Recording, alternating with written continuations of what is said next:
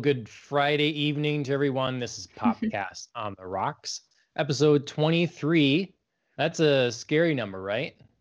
23? uh, I think yeah, 13 isn't that is like worse, the- isn't it? no, the movie, uh, the Jim Carrey, it's, everything leads up to 23. Isn't that the number? Right. Okay. Yeah. Yeah. Yeah. Wow. That's the a movie, but yeah, that's uh pulling some old school trivia out of your hat there. I don't know. But uh, yeah, that's um, that's what I thought of. Anyway, Okay. it's Friday night. Um, going to be a great episode. Um, Mhm. How how you feeling this this evening? um I am excited that it's Friday for sure, end of the week. Um but I definitely had a little mishap today. So that was not so great. Um I had my parents I had my parents over for some like social distancing hangout on our deck and um our dog Ivy was running around out on our lawn and she was sort of running towards the front yard. So I ran down the deck to go get her and stepped on a loose nail.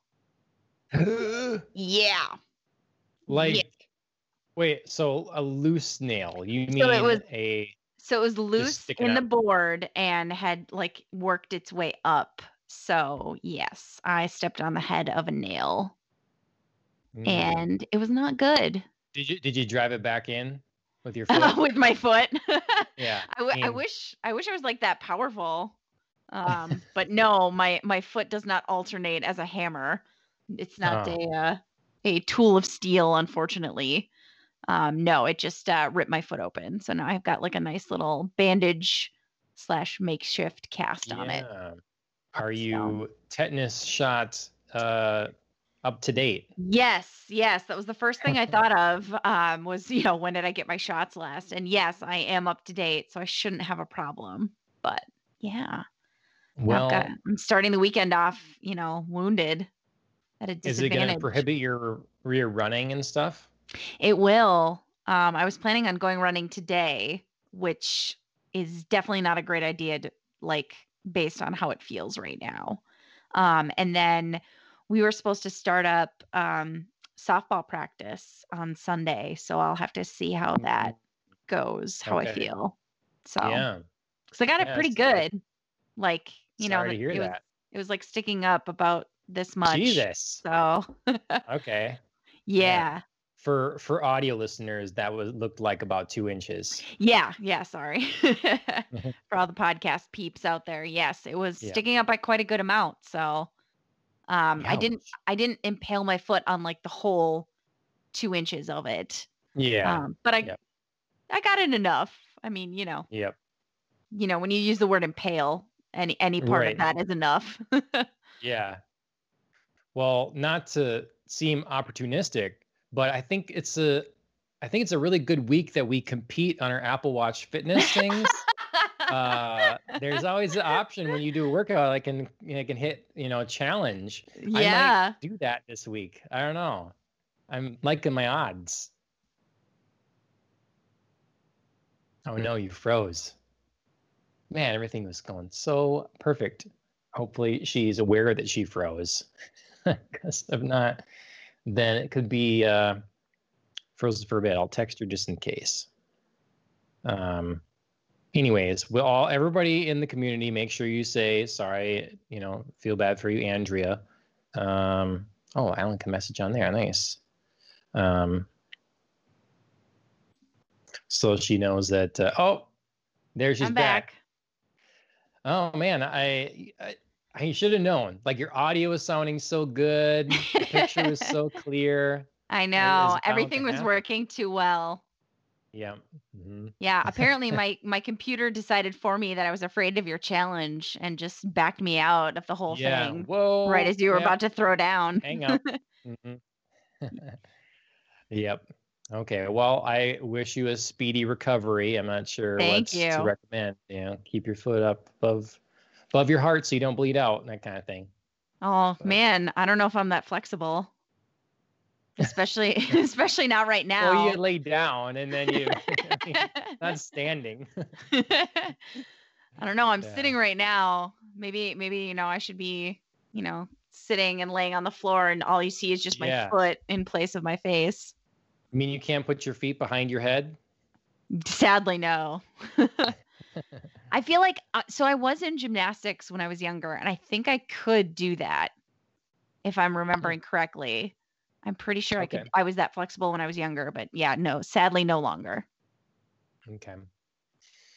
Yep, it uh, goes away if you don't use it. That's for sure. That's right. So, Flexibility. well, anyway, how are how Um, are you doing? Uh, hopefully, you know, Well, better yeah, than me. Much better. Yeah, much better than uh, than that. My Yeah. any injuries I've sustained recently have been very minor, so Good. can't uh, complain about that. Good. Um, the guy we work with, as we always farm with, Mhm. he almost got hit by a big piece of tin. Could have got cut up good, whatever. Yikes! But what happened there? that, I don't know. We just had this piece on the shed door come off Uh-huh. very unexpectedly. So Okay. there that was. But Oh. um, yeah. Mm, Otherwise, uh, happy it's the weekend. Work's Mhm. calmed down a little bit. Um, weather is nice and warm. That's right. So all things good. I guess um I guess the way I am, I woke up uh freaking out because the first thing I saw this morning was um about uh was another bad Microsoft story. So I Oh, yeah. Worked myself into a tizzy right there. It's like, oh my God. But anyways, I didn't put that in the list. That's another thing that's not in the list. Um because it's not relevant. But uh anyways. You want to Yeah. take a moment and go on your Microsoft rant? I see it. I see it in your eyes, I John. don't. No, I don't. I, you know, I, I, I will just say, um, related to this podcast in Mm-hmm. Microsoft news, they're shutting down Mixer. So, Yeah. um, Twitch will remain the, which we are on now, which is great, but uh, Twitch will remain the dominant, uh, particularly game streaming platform hmm that's out there. Competitors being YouTube and Facebook gaming hmm um, but Twitch is by far in a way. So yeah, Mixer. Uh, Microsoft bought um, a company a number of years ago. I don't remember the name of them now, Okay. but uh, changed the ma- name to Mixer. Start working on game streaming. Built it in their consoles, make it easy. Um, but unfortunately, given the utter failure of this generation for them, the Xbox. I mean, if it had been the other way around and they had had the numbers of sales like PlayStation 4, Mhm. then maybe Mixer would have been a big thing, you know, because you could Right. sit there. Yes, Beam, that's what it is. Alan brought up. That's what the technology in the company originally was. So yeah, I guess it's it's all connected. Uh, I just get tired of Microsoft giving up on things Mhm. you know i know Yeah. i know that they have like bottom lines to meet and they want you know stay in the green and all that kind of thing but you know there's something to be said for deciding what's important to your company what you Mhm. see where you can be a differentiator which you can really um, when you can really bring something good building out an ecosystem the whole thing and sticking to it Yeah. you know and if you have confidence in that thing you know then you make it work um, Mhm. but they uh they don't like to do that so um anyways. So yeah i, I had put a snarky comment in it's like everybody tell me if uh, i should do a monthly why microsoft blows segment. Um, yeah. see. But uh, again they're not always in the media news and one of their better segments of of their i mean like the only good segment really of their consumer based stuff is is xbox. So that's Mhm. what we'll cover here more most of the time. But before we get too far in and with more gaming news um what's uh what, what are you drinking you drinking anything, anything special tonight or eh, some sort of Ah. herbal tea to heal your foot yeah, crushed up Vicodin or something in my, you know, take away the pain. Uh, that's Uh, one way. Or, okay. um no just uh just a little alcohol same as uh i had on wednesday night we're still in the midweek kind of middle between drinking days um so this past Monday, I believe, or Sunday was World Lambrusco Day. So I've got some of that in a glass. Um, the next upcoming day was like Mai Tai Day. And I've Mhm. never, I realized I've never had a Mai Tai, but then I looked at the ingredients and realized why I've never had one.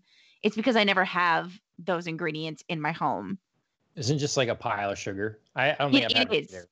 It is. Okay. So it's like spiced rum, um, two different kinds of syrup, sugar, and lime juice. And I was just like, yeah, no, there's there's probably no way I would ever drink that. So, Mm. but I don't know if somebody ever ordered one or if like we were going somewhere that was like, I don't know, world famous. I'd try it out. But yeah, it is yeah, I- like that was they're known for. Mhm. right. Yeah, if it was like an occasion kind of thing, I'd do it. But yeah, otherwise it's just like swallow a spoonful of sugar and you know, Yeah, I could probably do the same thing to myself. but you know, sometimes that doesn't work out either. Like we were at Margaritaville, that was some time ago. Whatever, That's and right. then had margaritas, and they were garbage. So oh god, that was so sad. but now we know. namesake- Like, Yes. I mean, it was like a thing that we were like, well, you have to get a margarita in Margaritaville. And now Mm. we know, like, that's a pile of trash, but Yeah. it was still like the thing to do. Yep. Our waiter wasn't even knowledgeable. It seemed. on the No. Oh, they're all good. Yeah, whatever. Yeah. Just pathetic. Yeah. I feel like out of like the, because I know we all tried like one or two, and I feel like out of all of us, there was like one of them that we all agreed was like Yeah. good. And then the rest were like mm, mediocre. Yep. But Well, I didn't stick to the events this time. um, so I just had some Sociable Cider Werks okay. cider. Uh, What do you got? it's um, it's written freewheeler. Yeah, freewheeler. Okay. Freewheeler dry apple. Okay. It is. Uh, that's good. There you go. Yeah, I didn't know they've they've come out with some uh interesting flavors as of late. They've got like a spicy like jalapeno and something that I really enjoyed last Hmm. time I was there. Um I didn't think I was going to like jalapeno in a cider, but I did. It was really great. Um Okay. even I think Dana had it with me and she liked it as well, which I was really shocked at. She Sure. never liked spicy anything, so Yeah, Yeah, it's definitely a balance. Did you have this spicy beer at Fitger's? I didn't know. Okay. They have a spicy beer and they recommend uh, mixing it. I think Okay. half and half with something, and Okay. that's always good. Yeah. just do that. Yeah. Yeah, I I would have tried it. Um, but Chris and I just got like a crowler with our meal, and since he was gonna There you go. drink it, and it was late at night, and he has he's an old man, so he has heartburn issues. Mm-hmm. So we we avoided the spicy beer, but Yeah. I would have tried it. Yep. Old man Stewart. That's what they call him. Yeah. All right. Well, um, we don't have a really a um, primary topic of dis- discussion tonight, but tonight can be a pretty spoiler-free night for people. So maybe Yeah. some viewers will enjoy that. Mhm. Uh, a few more gaming-related news items up top. Uh, Mhm. Animal Crossing still huge, big thing, and an update is coming um, to um, to allow for swimming and All diving. right. So that'll be that'll be different. Yeah, if you can't go swimming in the real world, you know, swim in the Animal Crossing world. well, I mean, Almost as refreshing. get any seaweed on your feet. I don't know. you know, yeah. no kids peeing in your pool. Yep. Um, speaking of the like Animal Crossing and its continued success and all that stuff, I was in a Target the other day, and there were zero video game consoles of any kind available to purchase. oh So wow. Nintendo Switch, Okay. Xbox Ones, PS4s, all the cabinets were empty. Okay. Yeah. And it's just never, never seen that before. That's um, Sign of the 'cause I've been- times.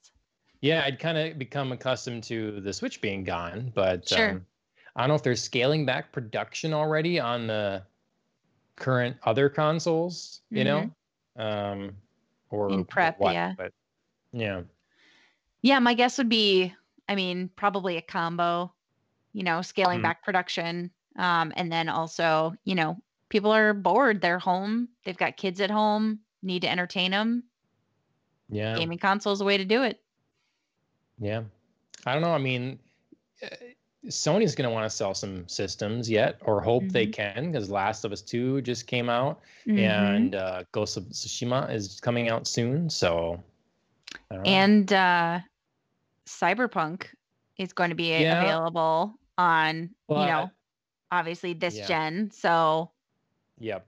hmm Though, I mean, well, I guess they're doing the you can play it on the new system too. I guess so. Yep. That's that's fine, but that was kind of dilemma for us for a bit when it was coming out earlier. That's why I honestly don't mind the delay. I'm like, Yep. because it's pushed into November. For me, um, take your time to polish it. It's a big game. I'd rather not you have you know too large of a day one update for fixing a whole bunch of things and then I'll be working a lot during October. Right So I would the game would come out and I would basically not be able to play it because I'd go to work. So that'll Right. also be more after that. And then this essentially decides we don't have to start playing the game on current gen and then play it on the next gen, which would be kind of neat to see the improvements, I guess, but we can just straight up start on the next gen yes it'll basically essentially be a launch title and Yep. so that'll be cool yes yeah it'll be a launch title although i mean obviously if anybody you know just couldn't quite make the leap it'll be available on, on these old ones and then have an update you know yep. right away when when the new system uh, is released. So that's nice. Yep. Yeah. covering all their bases.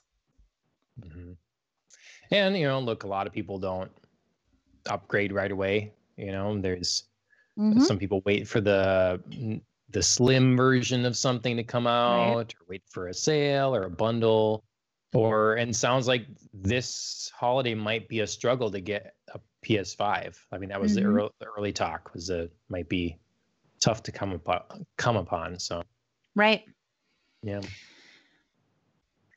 Well, in uh, on that very topic with Mhm. cyberpunk and stuff, um, we finally had the big event this week. Their first Yes. Night City Wire. Did you Yes. get to check it out? I did. I saw all of it. Um, you know, kind of the the event itself and then Geoff Keighley's uh, you know, gameplay and his first thoughts around, you know, the Mhm. release and uh being able to play the game. So yeah. Uh pretty sweet. Uh, my my very first impression um was you know this this world that they've built here in Night City is so similar to uh Altered Carbon like the neons Hmm. and the way that they were like juxtaposed against like these deep blacks blues and purples just like the impressions that I was getting right away um in the trailer were very similar. Um and then as, and then as it moved into you know like the different elements of the game that you could explore you know it kind of moved away from that um Yep. but i like i liked that initial kind of darker juxtaposition of the game Yeah. I hope there's enough. I do hope there's enough darkness. Clearly, I mean, clearly it's dark content wise, but Yeah. I just, when I think cyberpunk, I immediately go to Blade Runner, which Mhm. is dark the entire time. It's just rain. It's it's nighttime. You know, Yep. it's just that dark, gringy, grungy kind of thing. Um, absolutely So, yeah, I look forward to those moments. I definitely some of the clubs there. Yeah, Mhm. darkness with the pulsating neon. It's it it feels uh it feels right. It feels very alive. yes Um, so I'm yeah I'm pumped. yeah I'm excited. yeah um Oh, I was just gonna say Oh, go the stranger part of the trailer was definitely like the driving elements out of the city, where you kind of Mhm. go along the highway and then you're like in this sort of like Mhm. eh, less cyberpunky. Yeah, exactly. Thank you. That's exactly what I was thinking. Like this very like post post apocalyptic like Mad Max, you know, hmm desert sands kind of thing. Yeah, it just I mean it looks cool, but it I don't know, it doesn't quite seem to fit with the trailer. Could just be because we haven't seen much of the game itself. I mean, I know that that you know, the preview that we're getting is all like early in the game. Um Yeah. or or most of the storyline they showed was early in the game and then they just sort of jump cut to like, oh, also you can go outside the city and drive along the highways and stuff like that. So it's like, okay, well, you know, maybe maybe this is going to make more sense when we get the fuller story and not just like the beginnings of the the game. Well, early on, I know that people were talking about how uh, that sort of thing is in the the tabletop game, and so Mhm. everybody was wondering, are we going to get to see outside of Night City? You know, Sure. and what what will the scale of the game be? How big will Night City be? Is it just Night City? Can we, you know, wander beyond its walls? And Right. this at least suggests, to some extent, Mhm. um, and it seems like one of the storyline paths you choose uh, starts you dealing with stuff out there earlier, Mhm. the nomad line of, of things, I think. So, Right. Yeah. Um, yeah, I mean, it, obviously, I, you don't think cyberpunk when you think Mad Max, but those exist within the same kind of um, idea a little bit. Yeah. Um, so, but one one out in the vast emptiness and one in the claustrophobic city. So, right. but I'm good. I- I'm I'm happy. It it seems large. It seems like you're going to have a lot of opportunity to roam around. Mhm. Um, you think of a lot of open world games, and they're open worlds. They're outdoors. You know, something like Breath of the Wild is a lot of open space, and I Mhm. love that about it. But it's um, so there's a reasonable concern, like if you're in this city where everything needs to be dense, you need to be able to interact with everything. Everywhere you go, you can go into restaurants, you get lots of people all over the place you can deal with and you know see what they want to do and side quests with them and stuff. That's a lot and a lot obviously a lot more difficult to have a large world like that that ha- it demands to be so dense Mhm. versus having. I mean you look at the game Ashley's playing with Assassin's Creed Odyssey and the map is gigantic you Mhm. know but th- there's a lot of space in between the settlements you know Right. and so if you have to fill everything with a skyscraper and an apartment complex and a club and everything uh it's a lot Right. so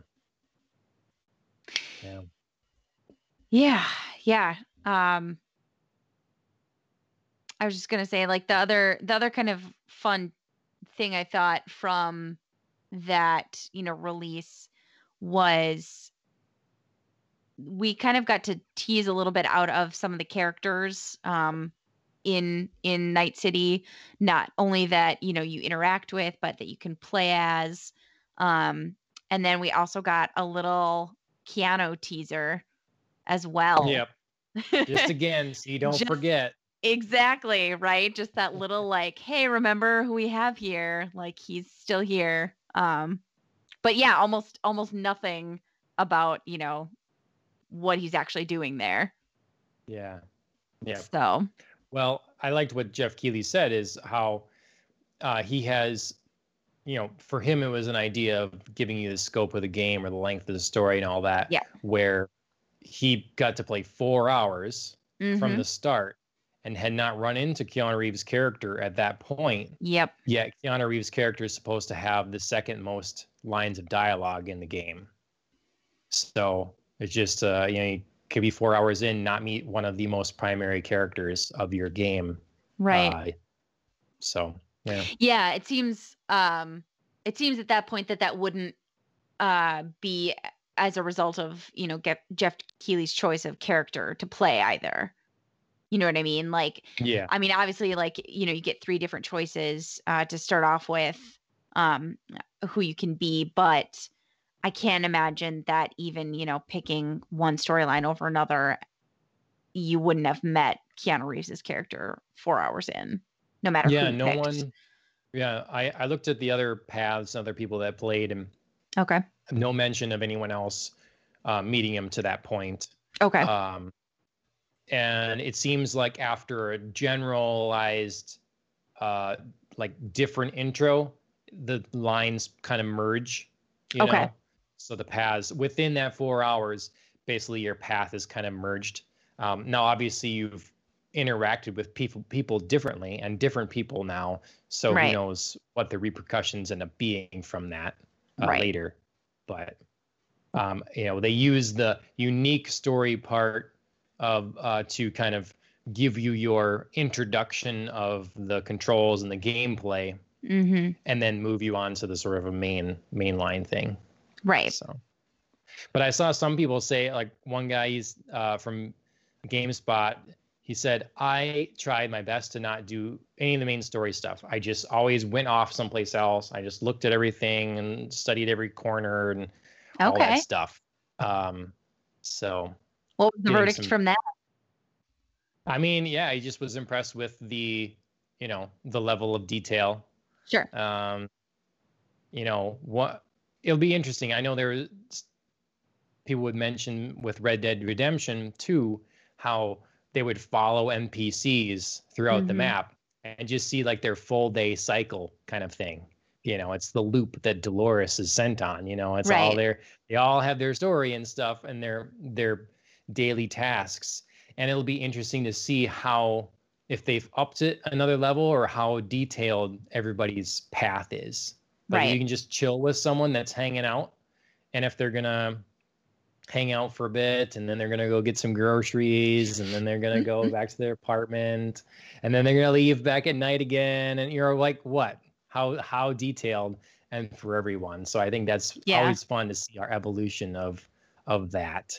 Definitely. So, but um, yeah, no, I was impressed. I uh, Geoff Keighley brought up, you know, all the just how people seem to sit in the world and um, feel very natural, feel like Mhm. they belong, feel like they really respond to you and what you do and choose. Um, it's a lot of games you can go through it, and no matter what you sort of say or do, you can. It doesn't seem like it really affects them all that much, you know, Right. ultimately. So, yeah.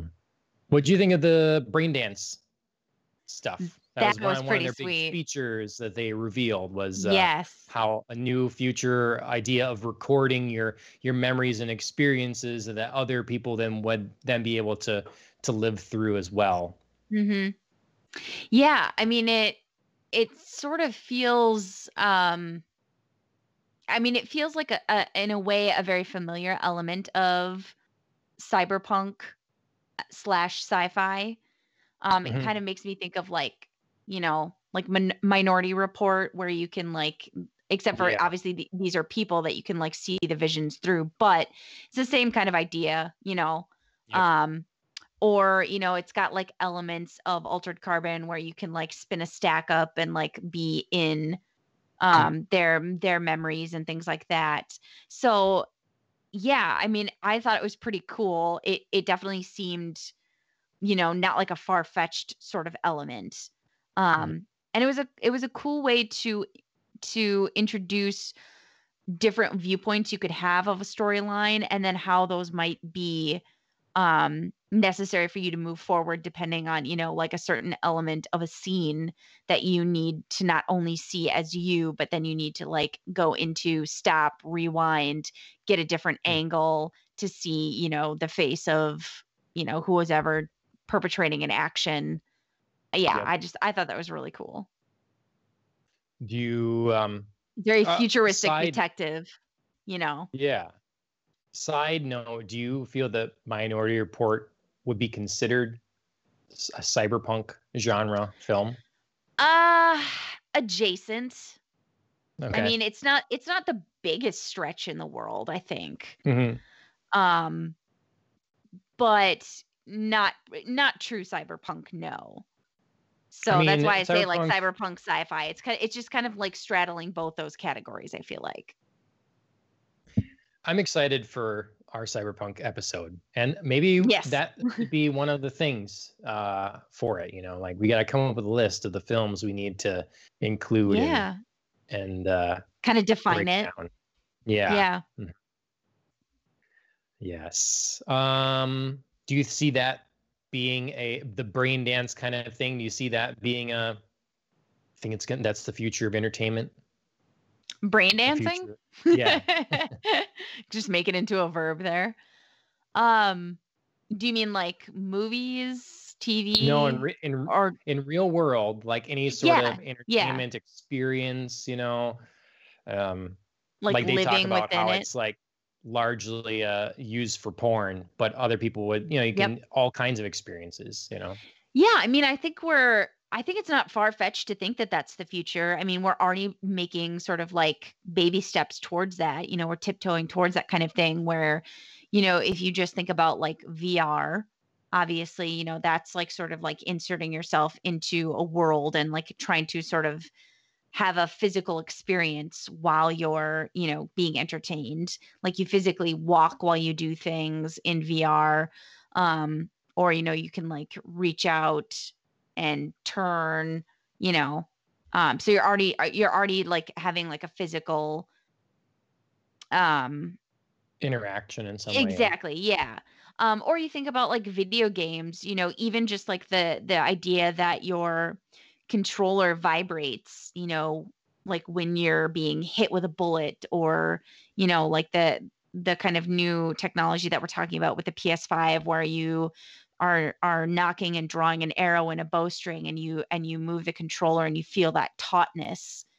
You know i mean we're already making baby steps to sort of trying to pair what our what our brains are seeing on our screen with our physical feeling in our body so yeah I know there's lots of tests with, or the, you know, experimental things.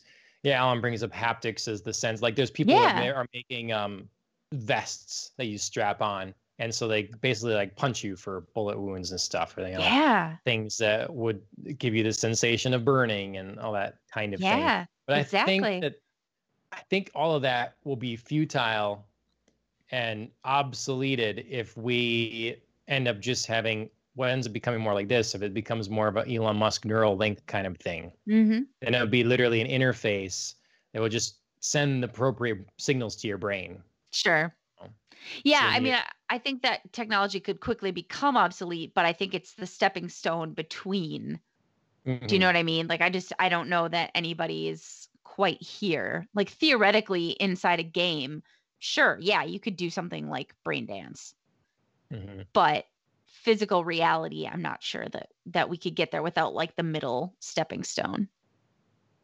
Well, and the interesting thing, the at least the way I understood too with this was that it wasn't like just recording your sort of memories or experience. It was like this Mhm. modification was using any recording or connected apparatus Right. around you to like Right. create this giant mesh of a thing. It's kind of like a different Right. version of in the Dark Knight, I think, we're using everybody's cell phones to create basically a grid or a an image of the world around. yeah, like um, sonar. Yeah. yeah, and so we'll be using the security footage, and you know maybe maybe even implants that other people have, and you know Mhm. uh, we keep adding more sensors to our phones and all this stuff. Like you can Yeah. get a pretty detailed view of of an environment if you add them all together. So, but Yeah. neat. Um, the other big thing that stood out to me that probably most excited for from this was the uh, Cyberpunk Edgerunners Yeah. anime. Yeah. Uh, I didn't see that coming. I didn't know anything about it. Mhm. I'm a little surprised it's coming out in 2022 because Mhm. they've been working on it for a while, Mhm. but um, it's going to come to Netflix and it's by Studio Trigger. Uh, we've talked about them before. People that made Promare and Kill la Kill and Mhm. stuff. So um, I'm pumped. Yeah.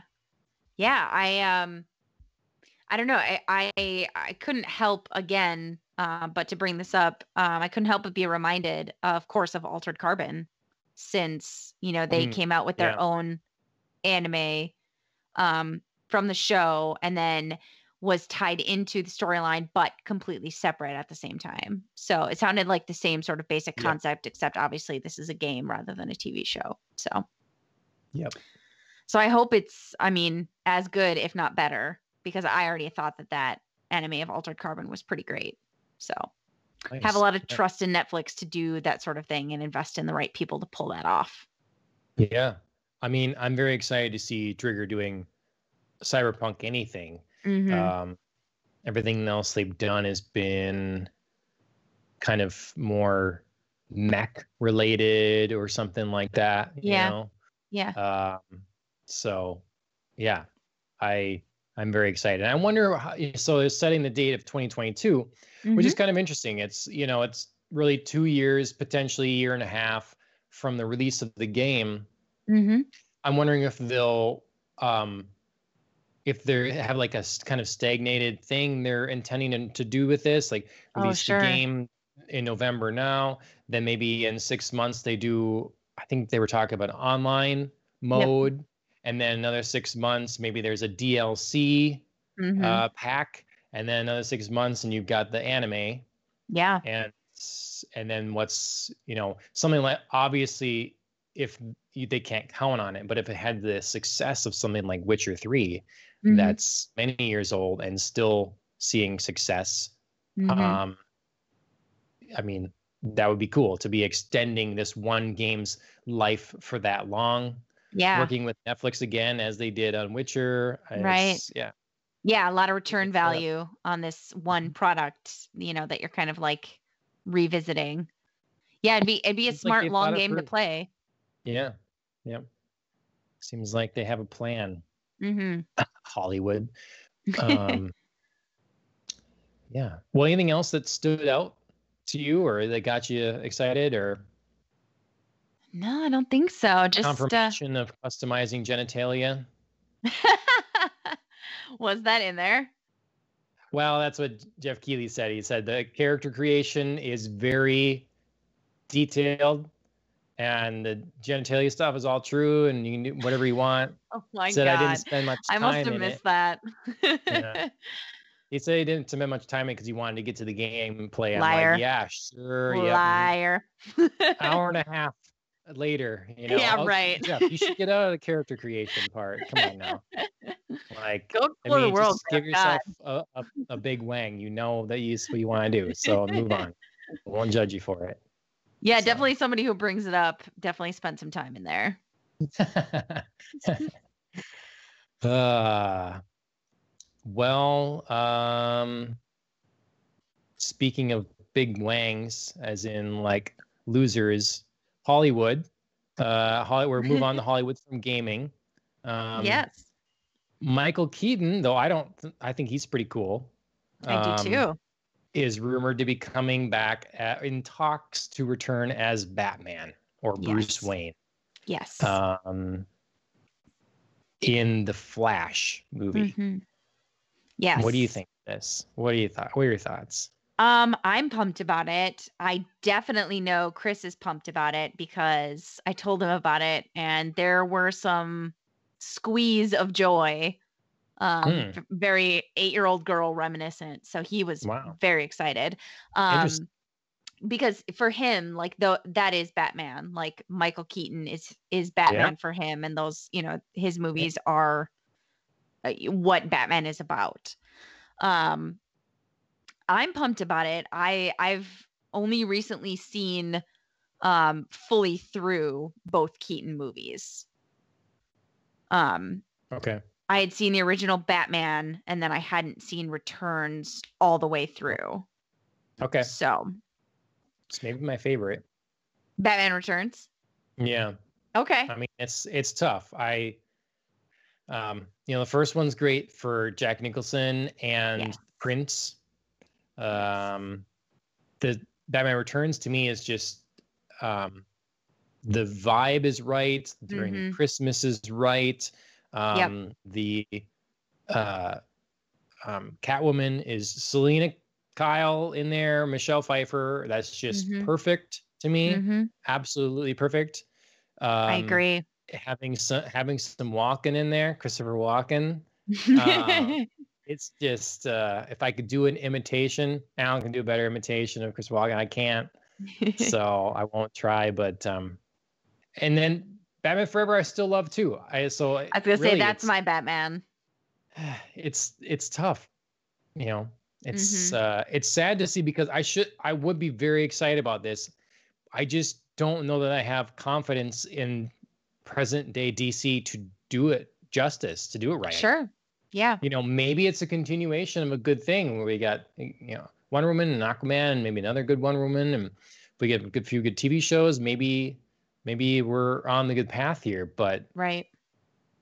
i don't know Yeah, it's tricky. Um, yeah, DC is quite unreliable at this stage. So, like you said, it's it's hard to know whether they're going to do this justice. I am tentatively excited, um, especially if you know this goes well. Keaton's also in talks to potentially be in Batgirl as well. Um, if this if this goes through, he's in talks to do that as well. Not necessarily that he would be Batman, like you said earlier, um, but that he would be Bruce Wayne and be sort of like a mentor figure, which for me is pretty nostalgic because um, one of my favorite cartoons as a kid was Batman Beyond, which is like the next generation of Batman. And then, like, you know, Bruce Wayne is, God, I want to say, and he's like in his 60s or 70s or something. And he's like this new kid's mentor. Um, I don't know why I liked it. I just did. no So- not why you like it. it's great that's why it's a great show to this mean, day. it's- watch it. and It's great. I do. I love it. And I mean, I get it. It's not like classic Batman. It's not, you know, like centered around, you know, what we think of as Batman. But I, I liked it. I thought it was like one of those, you know, follow up slash sequel kind of things that did it justice. So It absolutely did, and I desperately hope he does not show up in Batgirl. It it's they need to if they're going to do that, then they need to go whole hog and connect. Like, because right now there's no connecting tissue between the television shows and the movies. yes, I agree. They are not one in the one in the same in any way. They're in a different world. There's the Yep. Arrowverse, basically, as it's commonly referred to on television, and then Mhm. there's the cinematic DCEU. yes. So you no, you don't put you don't put them in there um, as a like just quick attention grab thing. Uh, that would be wrong because I think they put um, uh, Iain Glen was Bruce in the Titans television show. So that's not a CW. That's on the DC streaming service. right. So Right. Okay. um, so you can't just start doing this mishmash thing. The idea of bringing Bruce Wayne, Michael Keaton's Bruce Wayne, into the Flash movie is it be it would be the Flashpoint story from the Right. comics that is bringing in um, different, um, a different universe basically. You know, it's like Mhm. splitting. Um, I've only read parts. It's a very big event. I've only read parts of it, but yeah, it's I guess in the comics originally dealing with um, Bruce Wayne's dad. Uh, So the Flash is teaming Thomas up with Wayne, yep. Thomas Wayne, um, which is I'm personally okay with if they change that to be this version of Bruce Wayne. hmm But um, yeah, you just can't haphazardly start putting them in different things here. Yeah. Yeah. Um, I mean, I know uh, speaking of, you know, Flashpoint and Thomas Wayne being Batman, um, in that in that verse, um, I know that that's their backup plan is to have Jeffrey Dean Morgan be Thomas Wayne as he was, I think, in Batman versus Superman, Dawn of Justice. Yeah, I don't know. I haven't I seen that movie. I- that that's Mhm. that's my understanding of that's what he was in. Yeah. Um, but so I know that that's their backup plan, and and Jeffrey Dean Morgan has expressed interest in you know carrying that on. Um, Mhm. so so we'll see.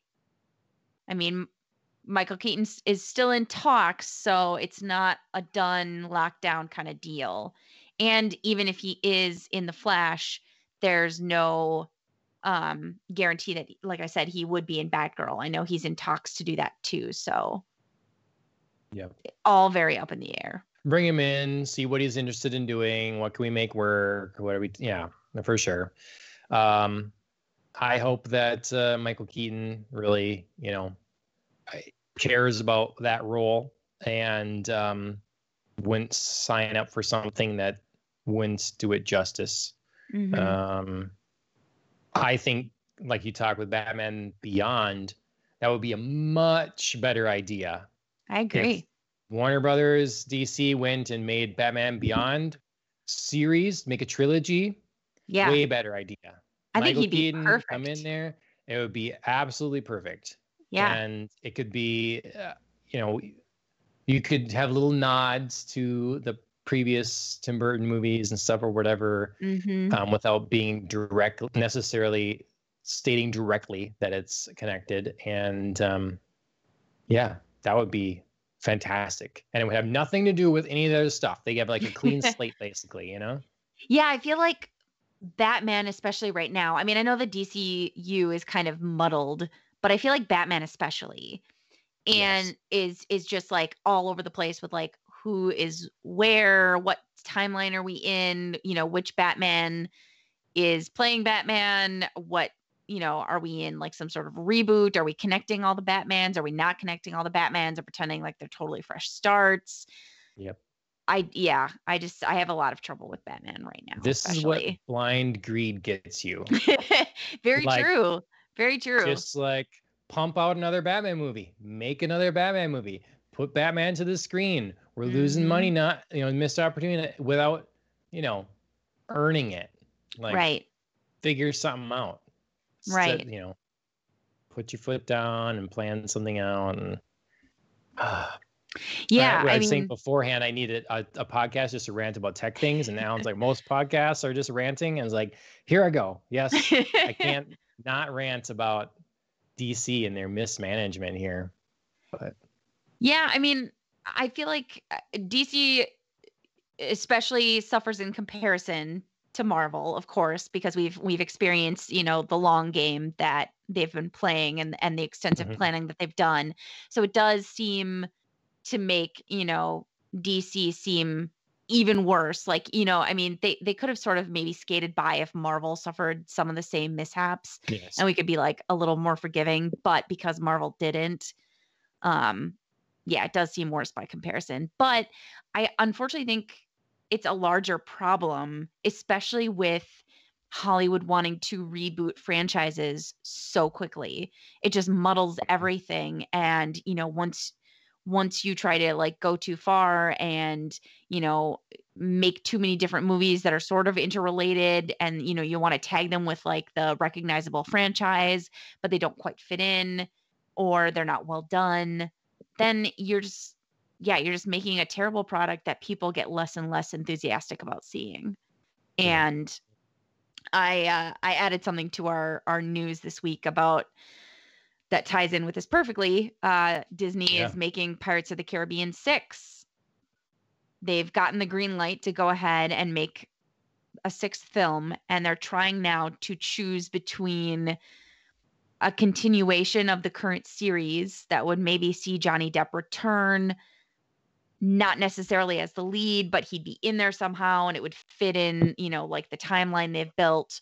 Or if they're going to completely break put it under the same like you know tagline of Pirates of the Caribbean but they're going to like reboot the entire story ignore you know Will Turner Elizabeth Swann Jack Sparrow and go a totally different direction um, with a Margot Robbie helmed film um, with uh, the writer for Birds of Prey. So yeah, that's the late breaking news for sure. that's a Um, big old mess right there. Yeah, I have and no like idea how your- Disney is like going to choose, but yeah. Yeah. I like your, you know, your, your commentary there about, you know, rebooting Yeah. or whatever, and if that's worth, you know, what we think of that, and it's a good Mhm. idea. I, yeah, I, I hate, I hate that kind of talk. Like you say, immediate reboots and stuff. Um, we were you just talking before about Marvel paying off for playing the long game, hmm and the long game always pays off It does. you know it's that instant gratification that ultimately doesn't get you far i mean Mhm. this can be extrapolated over almost any element of life um, but in storytelling and in business as well and yeah it's it, they need it they should leave this you know I, I know like harry potter a few years ago they were talking up it's time to reboot harry potter are you Yes. kidding me It I'm just so finished. glad that didn't happen. I You mean, know, my if you- God. Yeah. so then they continue with Fantastic Beasts. Well, I don't know if that's so much better, but just um At least it's It's- not like ruining and putting a sour taste in your mouth about the Yes. original Harry Potter series. right.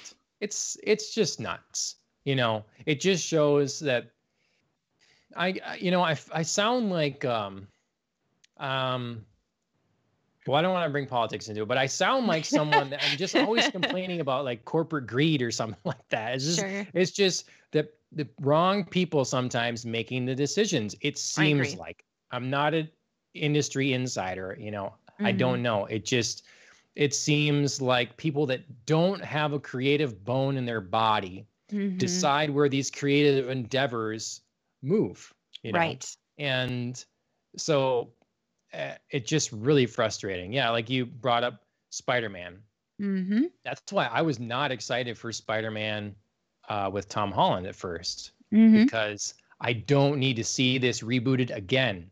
It's getting Exactly. ridiculous. Exactly. Now, They did a good job, you know, it worked out. Um, Right. But look, it was Marvel that did it. If it was Fox doing another one, it'd probably be garbage, you know. So, or Mm-hmm. Well, Sony, and- Sony, sorry.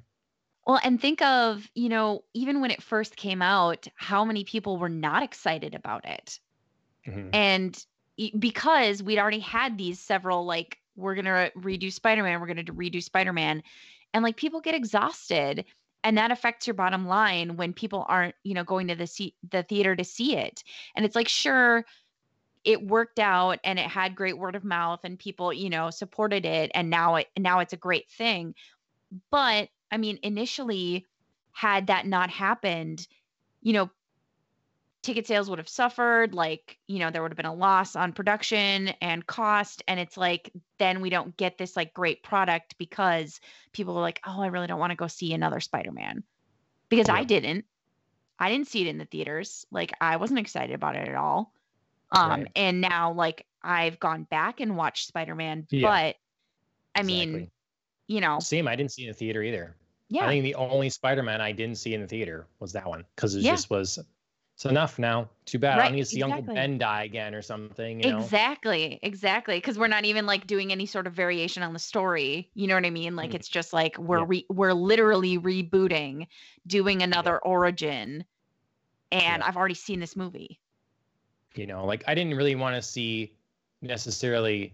I didn't like the idea of another Joker movie right away after we just seen Jared Leto's thing, but at least it was very different. Like they Yes. were polar opposite versions of the character. Agreed. So, yeah, I think uh, that the stuff drives me nuts. You brought up Fantastic Four. Fantastic Four is the perfect example. Is that Mhm. literally the perfect example? Because the only reason they're doing that is because every time they come up with some half-cocked idea that they make and it fails, they have. I think if they don't, I forget what the year amount is, but if they don't put to screen another film within a certain amount of time, the rights to the making the movie revert back to Marvel. And so Mhm. it's just always you got to put something out. You just Yeah. got to make something. It has to happen. So there it is. That's a perfect example, and it applies all over the board, just less less forcibly than Right. that, because you can understand their concern for what they deem an important entity, you know. But something like Amazon's The Boys should give you an idea that or Doom Patrol now, like there's a lot Right. of other content, creative things out there that you don't need to sit on and keep messing up some other property because Mhm. there's other things out there tons of tons of artists and small time comic book writers and stuff that will be ready and willing to sell you their story so Exactly. Yeah, I mean, I know that it's easy to, you know, want to do the safe option. I know it's easy to think like, you know, Marvel has a formula. They didn't mess with that formula and they had tons of success, but they spent a long time developing a formula. They did take chances in, um, you know, doing variations on that formula and they and they just didn't apply it in the same way all the time. They they had a formula that was so generic that it was able to be molded into creativity. Do you know what I mean? Like like the the formula wasn't about like here are the notes we have to hit in a story it was the formula of how do we balance like the superhero element the seriousness the comedic relief you know Mhm. how do we balance like the characters that appear on screen and then how do we work in that we're in a larger universe Yep. so i just i don't necessarily think that they did like a safe thing in in having a, a formulaic story but i Mhm. feel like other franchises are trying to do make safe choices without having this like solid base this base layer that's successful Mhm. and that they've thought about so yep. Well, I mean, if you make something and it fails, then instantly you think, well, are we going to do we do the next thing or are we going to start over again? You know, so I understand that you put something out doesn't do well, and not well received. Well, there goes whatever plans we did have. yep Um, but again, it comes down to one of those things. Maybe like if you believe in it, and you've got, you know, you, you go again. You know, you you just, I don't know, put your faith in someone and and and let it happen. Right yeah see it see it through rather than just like up didn't work reboot Yep, yep. Um, I'll get back to the pirates thing quickly in a moment, but that just it just reminded me. Um, have you heard the Well, I think are outlandish rumors about um, not a reboot, but in essence reboot to the latest Star Wars trilogy? What Have you heard those make making the rounds? no this is brand so- new information that i am highly disappointed in. So well um here's here's the gist of it. Um in star wars rebels dave filoni introduced um a basically a system in which you can interact with all of time and space okay um, I forget what it's called. If it's called the void or the something, something like that. I can't remember what it's called. But Okay. basically, in the show, they spoilers for minor spoilers for Star Wars Rebels, I guess.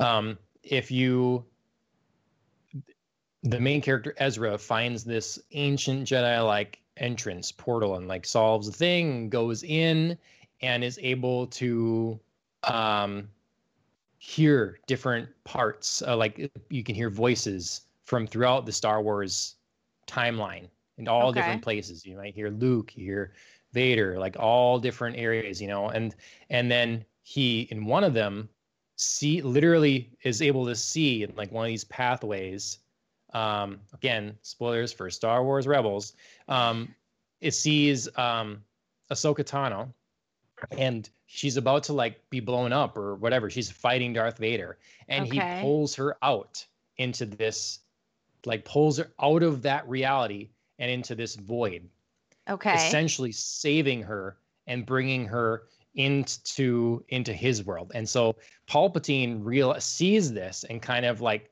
tries to get the two of them, and they run out and escape and stuff. So the idea is using this mechanic to wipe out the things that happened in seven, eight, nine. So it would essentially be um, there was some like all of it or of- just basically rendering that trilogy as being relabeled as legends, as the Star Wars other old books are. okay So that would be considered Star Wars Legends. So it'd be a, a separate timeline or reality, and that they could kind of start fresh. So it, what it would be is the idea for them is that Palpatine had these like this mirror room that you, he could use to see what was going to happen, what has happened, and it, would- it would explain kind of how he was able to um, cloud the judgment of the Jedi Council and like do some other things throughout the years um, Okay. like beyond his normal power. Sure. And when he falls down the chute, the you know Vader throws him over the edge. He pulls his soul out and throws it into the the void, like his spirit. He puts it in the void so he can exist there or Okay. whatever. And I'm forgetting the rest of the details, but they're using this multiple this multiple anytime any world thing to uh, make it where Palpatine essentially would actually die. So none of the other stuff would be happening because Palpatine can't come back. He's actually dead in the timeline that they would continue on. Okay. So like that would be unsuccessful or something. Sure. I don't know where this started. If it's completely made up, I just it's been seeing it all over. People saying they have inside information from sure. Lucasfilm, all this stuff. Um, someone else even that like doesn't follow them all that much brought up, "Hey, did you hear about the rumored Okay. whatever?" And I hadn't at that point, and so I, though I would be excited at the idea of starting over. I don't see any possible way they could do this without massively confusing their audience. Agreed. Like that's what it comes down to. Like how you would effectively explain that, no right. one would understand. Yeah, I mean I I also um would be eager to write over the story of the last 3 movies. Um I mean, let's be real, like in in my view that they were not successful. They were deeply disappointing, you know, to a Star Wars fan. There were a lot of problems with both the storytelling and the mechanics of filmmaking. But I but I agree. I see several problems here. First, you know for the the less deeply entrenched you know viewer or fan you're going to confuse the hell out of them Yep. second i mean just like the explanation that you ran through my mind followed but it's a lot to you know sort of if this then that and then we could and you know what i mean it's a lot of hoop jumping mechanics to make it Yeah. to where we could get to an alternate storyline which is like the real storyline do you know what i mean so Right. there's there's a lot Yeah. you would have to like have your audience come with you on and that you'd have to do very carefully and well for you not to just be like oh well this is just like super convenient mechanism to erase you know the storyline. So that would mm-hmm. be really tough. The the third thing would be i i would be for this. Again like i'm not protesting erasing the last three movies at all but depending on how soon it would be i would be very tired do you know what i mean like it would be too Yeah. soon like i i'm i'm for it maybe in another couple years where i could get excited again but yeah don't do it too soon because i'm i'm already like still healing from this last star wars disappointment and i don't want i don't want another one too soon Well, I mean, obviously, it would definitely be a, a ways off. And if they were going to Yeah. do it, I think it would do it through The Mandalorian. I think Sure, it yeah. seems to me that The with me. Mandalorian is shaping up to be not only like the one big Star Wars thing other than the game that people have really enjoyed, like unanimously, Mm-hmm. basically, in the Star Wars universe, um, but that it seems like it's going to really expand beyond what you'd think the initial scope of the project is. Mhm. You know, you think initially that it's well, it's bounty hunters, sort of a spaghetti western type of thing, but now we're adding in like we're adding in more and more lore and other characters. It feels like it's really going to grow, and they could really use this as a vehicle to move the universe forward. absolutely So they could introduce and explain this stuff and take time in doing it. yes. You know, like they could literally go through the stages of like messing up, messing with the timeline. Because Mhm. it fits within that as well, like that space, uh, you know, just after Return of the Jedi kind of thing. Um, so Yeah. it could be done. I just, I think it's just wishful thinking. yeah Um, but I don't know. I don't know. It's I,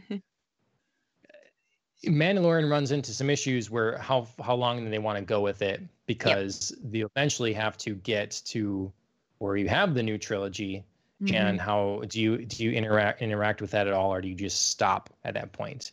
You know, Yep. maybe they have a plan for this. It's like we're going to do three seasons and this is our endpoint and this is what's going to happen. right But I mean, in a fanboy's mind, I could totally see them. You know, this is Dave Filoni, part of his project, and I could totally see him um, introducing Ahsoka Tano and um, Ezra uh, Bridger back Mhm. into the world to force sensitives and really having the you know, them mess up things and the journey moving forward with them. Sure.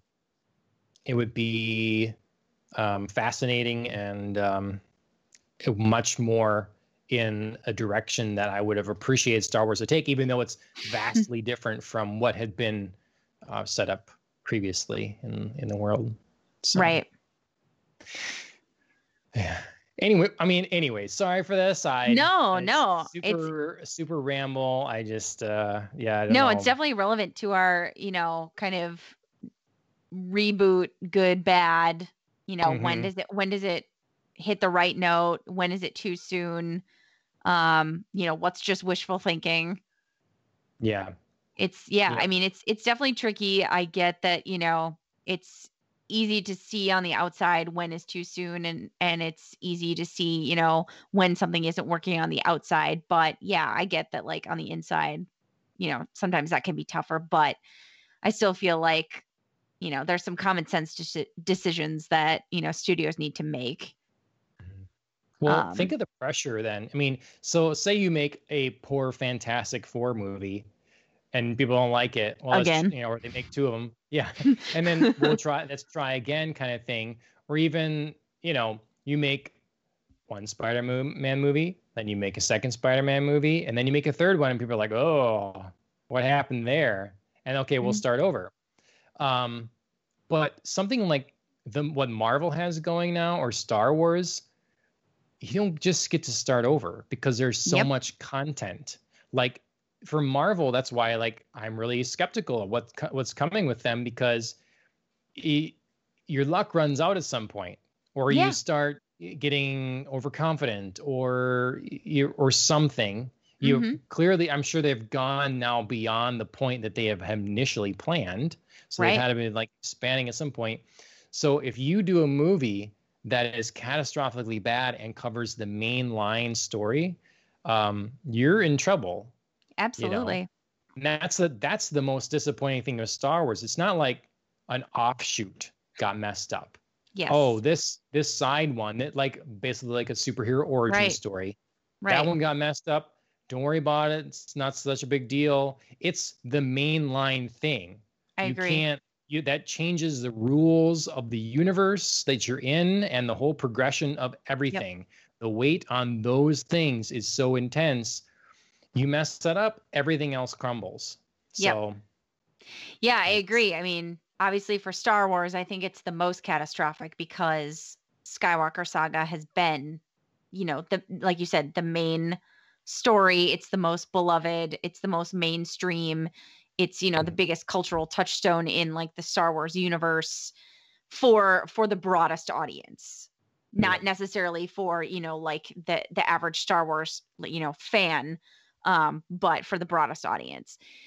Marvel I see having two kind of breaks here in in the pressure that they have to continue forward. It's it's obviously immense pressure because the MCU has been so successful, but I see that they have a little bit of a break in the fact that they are branching out superhero wise. So they've already covered like the most widely known superheroes and been successful. Now they're sort of branching out into you know secondary tier that they've introduced us to. So if they fumble it you know people might be willing to be a little more forgiving because they haven't messed up you know their their most beloved character.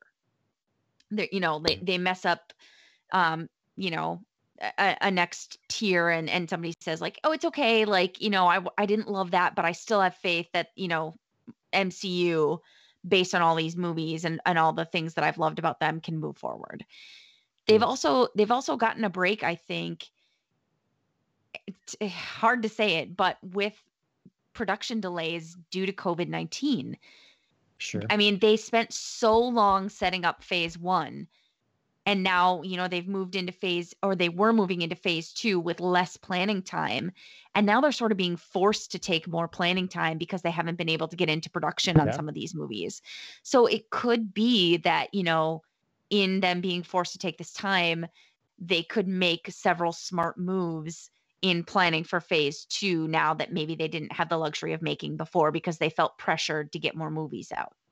Yep. Mm-hmm. So yeah, that's true. It's possible. N- not guaranteeing that you know they're they're going to make all the same you know smart decisions and you know have the same successes. Absolutely, I think you know the other shoe has to drop at some point. You're going to just make a bad movie. It's just yep. you know, I don't know, law of you averages know, or something. But yeah, I mean, Iron they, Man they, three wasn't uh, yeah. regarded as super great, but it didn't affect the overall thing. Exactly. Yeah. It wasn't great, but it wasn't like the worst flop you'd ever seen. So, you know, they, they kind of fumbled it a little bit, but they recovered, especially because Iron Man was so integral in, you know, the Avengers movies. Mm-hmm. And his storyline continued there in such a satisfying way that it was like, yeah, we can we can get past this. It's okay. And even the importance of having the general storyline, the be effective. Like yes, again, the Iron what happens in Iron Man three is largely not that big of a deal. Even mm-hmm. Avengers two wasn't that as well received. That was a lower, mm-hmm. less popular movie um, compared to the other ones. But people weren't like, well, man, they sure messed up the universe with that one. You know, they just weren't happy necessarily with some of the execution, the way the story flowed, and some of the, you know stuff like that. Right. So there's definitely a differences there and things you can you can mess up on. And, and you bring up a good point where they have they're clearly a phase. So they did their sort of end cap now. Right. so they kind of are in essence doing almost a soft reboot anyways. Exactly you know? so we're kind of getting a new beginning now. Yes it's continuing but yeah that takes a little bit of pressure off because that doesn't negate the first 10 years of movies exactly know? those those are still there and exist and and can stand. So, um, what happens? What what do you think they do if they really bomb the mainline stuff? You know what what what? You mean I like mean, if, if Black Widow and the next like Guardians and the next Black Panther kind of all fumble fumble the ball see, but there? Maybe it doesn't matter because none of those are really mainline things necessarily. Like what's the next Avengers? You know yeah. or what movie contains the thing that moves really moves the universe forward yeah versus an in more of a standalone thing yeah black um, widow seems like it's going to be a more of a personal story re- related to black widow and the true. assassins and stuff that she's dealt with and all that and true. if that movie is terrible it has no bearing really on the main through line of the rest of the films true yeah, I guess it's harder to see because we don't know exactly what the main through line will be, you hmm know, especially because Right. when you think of like the next generation of Avengers that kind of, you know, crops up at the end of Endgame, um, you know, they're they're moving forward. They're all kind of getting their own things happening, you know. Um, like they're not necessarily getting movies. Like I think of, you know, Scarlet Witch and Vision they're getting WandaVision on Disney Plus. Yeah. Are they also is that going to be meaningful for their storyline? Are they going to be in the movies? Are they going to like be in a second, right. you know, kind of Avengers iteration through line or no? You know, yeah. that part isn't quite clear to me yet. Um though I mean it wasn't necessarily clear when Marvel started all of their, you know, phase 1 yeah, right. storytelling. So, yeah, we'll we'll kind of have to wait and see. I do agree with you though, obviously about um, Black Widow. Like that's mm-hmm. she's probably you know like the easiest for for the characters that they're we know that they're initially focusing on in the next phase. She's like the easiest you know transitional character to be like, oh, I remember her from phase one, and yep. now she can have her standalone movie kick off the next phase, but not necessarily be integral to it. Yep. So I don't know if I if I'm hoping more that they bring in Final Fantasy or Final Fan, Fantastic Four FFs. There's two FFs, and when I think FF, it's normally Final Fantasy. So, but uh, Fantastic Four, yeah, I or mutants. You know, yeah. Mm-hmm. It seems like maybe they're going towards the eternal element thing. So they're going to be moving, keeping with the space thing, and then Guardians yes. will be important and stuff. Right. Um, uh, what's the name? Uh, he'd be a big bad. That uh, I know Alan's brought him up before. Uh, he was in teased in the end of Guardians. Um, he was in like Oh. the gold sarcophagus. Uh, yeah. and, um, um, it, it was like a it was Johnny something or like uh, it was a Adam Warlock. Yes. yes. that. Thank you. Thank you. All I'm, yeah, I'm, all I could think of was, um, uh, Black Adam. Okay. Yeah. And I was like, I know it's not right. That's the wrong can't- I- universe. yeah. I yeah. know, I know, but I couldn't quite get there. But I was like, I'm on the right track. But yes, thank Yeah. you, Ellen. Yeah. I don't know. Well, I don't. Yeah. Any, anyways, you brought up pirates. I did. um, and the to answer to are you excited by this at all? No, I'm not excited by this at all. It's I'm really uh, sad that I'm not excited because I totally loved Pirates. Like, I was definitely like, you know, all at the midnight showings of, you know, all the Pirates Mhm. movies I was so excited about it. They were so much fun.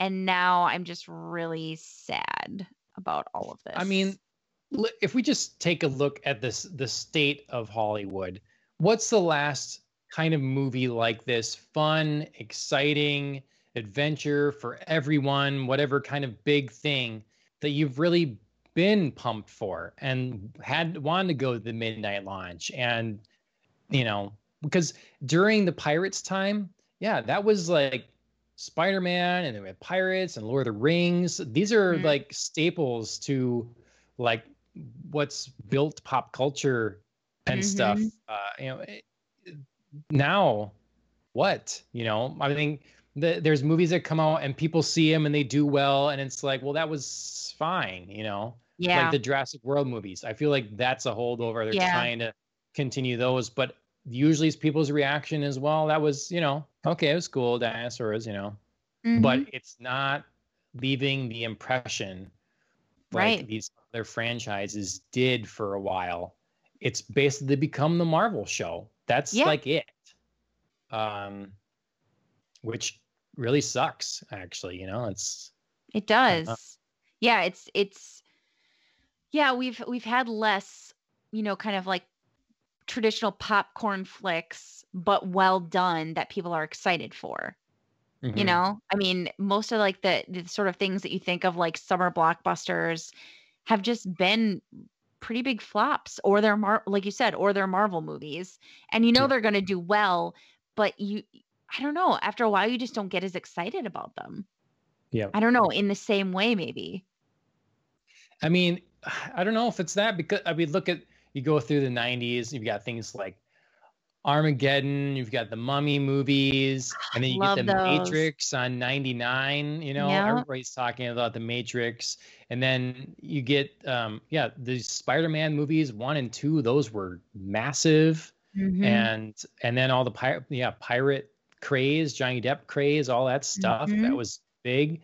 Like we had a run there um, that you know, love it or hate it, critically acclaimed or not, were you know everybody went to see him. They were Yeah. fun times at the theaters, and then we started just getting like repeats of Transformers, and everybody just gets mm-hmm. really burnt out. And then there's like then they're working really hard. They're stretching to you know try to make pirates still be a thing when no one cares anymore. And yeah, then we get a a harder, you know, like darker reboot of Fantastic Four, and that X Men movies just like going off a cliff. Oh, you know, God, I know. yeah, free fall for X Men.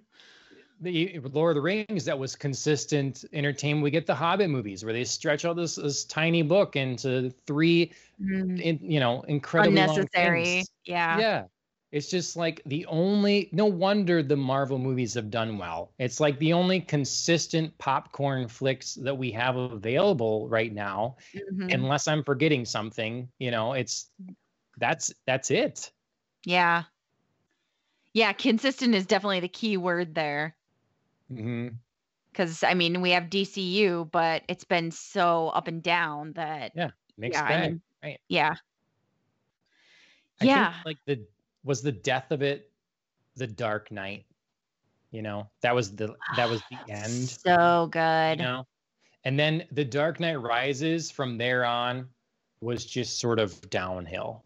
Yeah. Sort of and every I don't know, maybe that was too late already. Maybe I don't know, but No, I mean I I feel like Dark Knight Rises was like a slip but not a fall. And then after that was fall. And then I mean obviously we've gotten some peaks. Um, you know, obviously I think Wonder Woman is a fantastic movie and I I enjoy Aquaman even if I don't like think it's a critically acclaimed type of movie. Um, it's not the best I've ever seen, but it's but it's an enjoyable film, and Right. and certainly a bright spot. I also think Shazam is a bright spot, um, just because it's such a different, striking tone of a movie for DC that they that they clearly just like had fun with. Um, Mhm. and I think that's what's missing, honestly, from DC is fun. Yep. Like there's too much pressure to be good, which I think they they turn to being dark or being was- serious no, or being. Yeah i mean it it worked for batman though like it worked Yeah, it's initially Batman, yeah. Mhm. um but now i think it's it's carried on too long and in too many other films do you know what i mean even suicide Yeah. squad which was supposed to be like fun didn't feel fun Mhm. and i think that was like the one thing about shazam where like even if the story wasn't like upheld to like the, the highest quality of storytelling i still felt like the fun in it Right. so i think dc mean- needs needs a little infusion of fun I'm just wondering, like, I mean, literally, was the Dark Knight the end of mm. popcorn like, flicks all of it? Yeah, all of it. like our, and our anticipation of popcorn flicks and things like that. yeah, that yeah The Dark Knight came out in 2008. Um, Okay. If we like look at the Pirates of the Caribbean films, at World's End was 2007. It wasn't Yeah. until 2011, which Yeah. was strange on Stranger Tides, which did not do very well.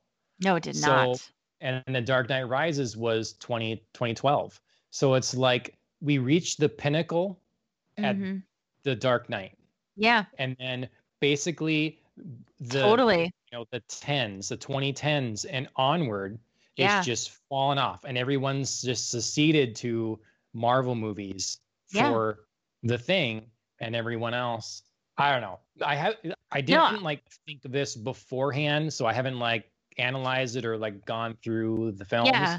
it just is striking me that you know we reach peak popcorn flick with the dark knight and then Yeah. since then it's been garbage I I'm totally following you with that that train of thought. Like, I mean, I I you know, it's hard to to um measure, you know, without having the years of the films, but now that you pointed that out Mhm. that they were that that that's kind of the progression that happened, I'm totally with you.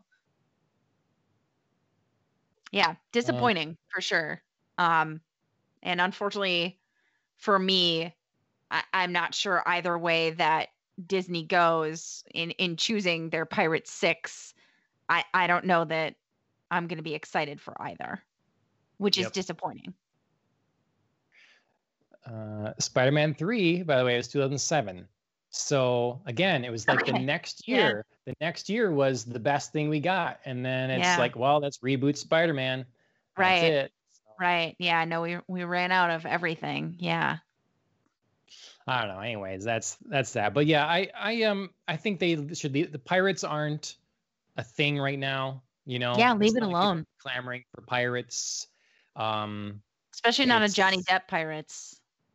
Yeah, it's uh, and and I don't need a reboot. Like those films No. are recent enough. They're very they're not like they were made in the 70s. Yep. We can wait. Yep. Um and I'm sorry Disney. I'm sorry that yes, this cash cow you've just dried up, but you're gonna milk it for all it's worth. You know, it's just and it's you just ruin the you ruin what has already been then you Yes. always want to end on a high note or something relatively as a high note and um you're not going to do that if you if you keep going forward Right. it's not going to happen Yeah, I mean, I I get the impulse for redos. I do, especially when you feel like you have a good thing going and you just like messed something up a little bit. Like, like I get the impulse after the first Spider-Man.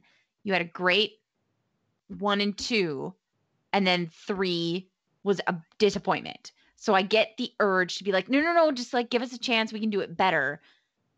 But I just feel like studios have to ignore that. You know what I mean? Like just ignore that impulse because they've tried to do it one too many times and the audience that they have now is just not forgiving of that. I'm not forgiving of that. But you it's there that's another of the example just with the fantastic four where they had Right. to make another film or Yep. they lose the rights yeah so like well, then I lose the rights. get that.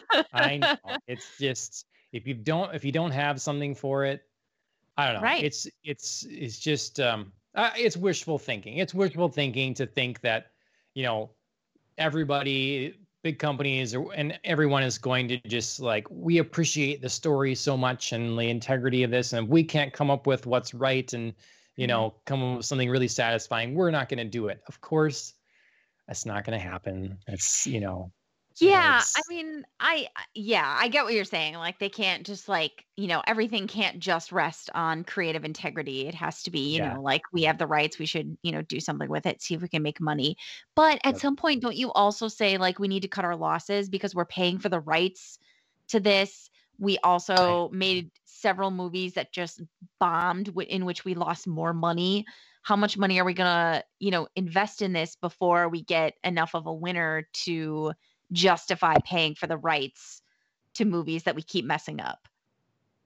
but it's something like spider-man you know I mean, or even how much you know what the star how uh criticized the star wars movies are they all Yeah. still each made a billion dollars you know Yeah, you can make a lot of movies in a known franchise with a you know a known ip and still make money True. like it's it, they can you know pirates of the caribbean i bet all five made money yeah. they all made bank you know it just you could see the downward trajectory well, yeah. how far do you want to run it into the ground and where do you no longer break even? right. You know, right. That's true. this- Yeah. I guess, I guess it's, I was mostly thinking of like Fantastic Four just because Yeah. I don't, yeah, I don't, Because those are really, yeah. they're just Yeah. so bad that you just, you know, studios lost money. I, Yeah. I, in fact, I know they did on the second one. Um, or the, the reboot, excuse me, the, the Mm-hmm. rebooted movie. But, um, yeah, I don't know. which I thought looked kind of cool actually. I was like, hey, maybe it'll be good. I don't know. It, Oh, I agree. I before I actually saw the movie, I was very excited. Big names in it, yeah. you know. yeah, No it one- no seemed know. great. Yeah. You know, but yeah, no, actually watching the movie was quite a different experience. I didn't see it, so Mm, don't. Well, um, we want to get on to quickly a little, Yeah. just uh, let people know what we're watching and some of that. that sounds good to me. Um, yeah, I'm kind of I'm not gonna lie, I'm I'm all over the place right now. Um, just watching different things. So watching some new, some old. Um, guess I'll start with older first. So I just wrapped up watching the CW reboot of the old 80s soap opera Dynasty. Okay. Um, it's awesome. It's trashy, campy, soapy, terrible Nice. fun. Um, so it was definitely just like a total, just like mind escape, like, you know, yeah. um, yeah, it was it was quite enjoyable. Um, there's just like three seasons of it. They all go pretty quickly. Like you can definitely like skip around on actual storylines because storylines aren't the point. Um, so so that was very fun. Um, and then as far as something new that I'm watching, um, on Netflix this week, um, a movie just dropped called Eurovision Song Contest: The Story of Fire Saga, uh, with Will Ferrell and Rachel McAdams. Yeah. and it's they seem like the weirdest pairing, but they somehow work. Like I, Okay. you know, I wasn't really um going into it with like you know a whole lot of um expectation Expectations, yeah. but they're they're very funny um so Okay. yes so the the basic premise of the movie that i is a little spoilery but not terribly um so will ferrell and rachel mcadams are a singing duo from iceland who want to compete in the eurovision song contest um you know for best original song they do performances and they go up against you know pairs of singers um, and bands and things from all over Europe, and then you know they're they're trying to win this this giant contest. Um, so it's very like spoofy of all the kind of you know voice and American Idol contests that we have out there. Um, and then it's also kind of got like it's it's ABBA inspired, so it's all like disco poppy music fun. Nice. It's really great. I, I haven't finished Okay. it yet, so I don't know how it turns out, but it's pretty great. I would highly recommend it. Awesome. So That that sounds fun. I saw that come up. I saw someone's review of it. I didn't. I mean, I didn't watch it though. I was like, yeah, this came out of nowhere. You know, that's. Yeah. Uh, um, but it's been. I had. I used to laugh so much at Will Ferrell stuff, and Mhm. it's been a while. yeah, So if he has something good again, that would be exciting. yeah. It's. I mean, it's not. Um. I mean, it's not like his best work ever. I Mhm. mean, I just I think so it's many. not of- Step Brothers. Oh God, I love Step Brothers. Um, it's probably not quite Step Brothers, but it's very good. Okay. Okay. Like high quality, good fun, good classic Ah. Will Ferrell fun. Step Brothers. I can watch that movie a lot. It's Yep. good. Um, well, that's good. I'll have to maybe try that. Yeah. Um, and then I know both of us are. I mean, we're both watching Doom Patrol, which we Yep. talked about in our spoiler cast, and then a little bit, you know, earlier in this show, um, which I'm very much enjoying. Um, speaking of, you know, kind of extended universe content that you know maybe Mhm. studios should be exploring more heavily. Doom Patrol is excellent. Um, we're both watching it. I believe we're both watching it on HBO Max. Yep. hmm So yeah, go HBO Max, uh, getting some high quality content on there. And then I did start the next couple ep- episodes of Doctor Stone, which we had talked Okay. about way back in episode two of our podcast um, at our home con that we had started. A Oh, really? Was an episode two or that man? Yeah, that was a while ago. I know, I know. so yeah, how many months ago was that? Pre-COVID. Um, yeah. So I, I watched the next couple episodes of Doctor Stone. Gotta say, it's still holding up. That's good. I need to get back on that for sure. Yeah. Yeah. I, on my my list, I mentioned all the shows that I need to start again. I saw Uh, that. so Doctor Stone, My Hero Academia, hmm Clone Wars, um, all that stuff. I intend to get into those more. It's just been it's been work and it's been video games and stuff, and I haven't uh, put the time into the shows, but I should. Mm-hmm. Um, and then yeah, Doom Patrol. Um, everybody should check out our our breakdowns if you're watching through that with us. Mm-hmm. Um, you brought up a good point quickly. Uh, it was another story I should have put in here, and everybody can think what they will of it. I don't know which episodes they are, but H- HBO Max is setting up a like. I was getting very excited for them. It's like, okay, Doom Patrol is going to be a good thing. You know, we're going to start seeing it. Rumor is the Harley Quinn animated show is coming to yes. HBO Max. Um, not sure when, but that'll be good. Mhm. Um, but they're starting out with this um, vein of censorship and um, like I don't know. HBO gets the impers- the impression when you talk to people about HBO, it's like HBO, Showtime, Cinemax, adult content, basically. Absolutely. You know, hardcore stuff. And I don't know if they're working hard to go against that or something. But South Park is on there now, and they've taken Yeah. away five episodes oh, so what? five episodes are not included. okay. Um, I did not hear that. Most uh, controversial episodes okay. are not on there, and it's like, I, I mean, I get it that like the parent company owns them, so it's going to go there. Sure. But it just seems like, um, I mean, all the things we watched True Blood, True Blood on HBO. Yeah. yeah. Like raunchy, racy, like that's what it gets for TV. And now you're gonna pull out some episodes of a cartoon. Um, I don't know. It's Yeah. uh, it's annoying, and I- it, on, it's on top of the the no guns in the Looney Tunes, and Right. just like I don't know. Come on, HBO. Like, where are your yeah, that's know. interesting. I I mean I I'd heard that you know South Park was coming to HBO Max, um, but I had not Mhm. heard about them pulling five episodes, so I am quite surprised at that. Yeah. So, anyways, that's that side thing. Um, but um, yeah, that's that's what we're what's what we're watching. Mm-hmm. Um, I would be very interested if anyone uh, watches this to get back to us on what they think of reboots, Mm-hmm. what, where they stand on pirates, if they're excited or not. Make sure you like leave us feedback and stuff. Are, are we missing out on anything, Andrea? I thought this was going to be a short episode. I Uh, know. at, like you know, we don't have a big theme here and stuff, and uh, I feel like it always happens that way though. We're like, oh, this is gonna be a short episode. Like we don't have much to say, and then suddenly we get into a tangent that's, you know, how many, Yep. you know, 45, 50 minutes long. So Yeah. but yeah, it kind of happens when you don't have as much to like try to get through. yes. You can just like talk about whatever and feel free to expand. So Right. yeah. So, um, so yeah, we we covered all the bases. I think so.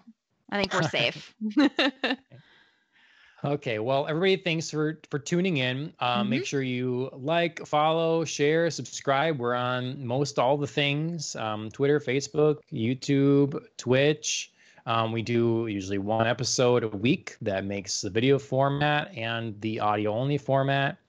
We usually um, do an extra episode a week, often for uh, Spoilercast or something else. We've done Westworld in the past, season three, done Violet Evergarden, um, that Mhm. kind of thing. So we're now doing Doom Patrol. Be sure to watch that uh, with us if you're just getting into the series, as season two has just re- been released. Mhm. Um, what else? Um, thank you to um, Killing the Flower for our theme song. Um, check them out on Instagram and on Spotify. Take a look at our website. I'm putting up clips. If if you don't have the patience to listen to us yammer for 90 minutes or something like that, I'm trying to look at some topics, uh, some certain uh, particular elements of an episode that may have be of interest to people, and put those up. Those will be shorter. Mhm. Um, so take a look at those, and um, you know, otherwise you you should just put this on while you're cleaning or something in the background, and then you Yeah. hear me say something stupid, and you're like, I disagree with that moron, and then you go on YouTube and you tell me. That's how we do this. That's how it works. Yep. Yep. All All right. right. Well, I think that's it. Thanks for joining me, Andrea. You have a good weekend. you too. Cheers, up everybody. well. Ah, Yeah. yes, I will try. Got to get back out there. Yep. All right. Bye. Good night.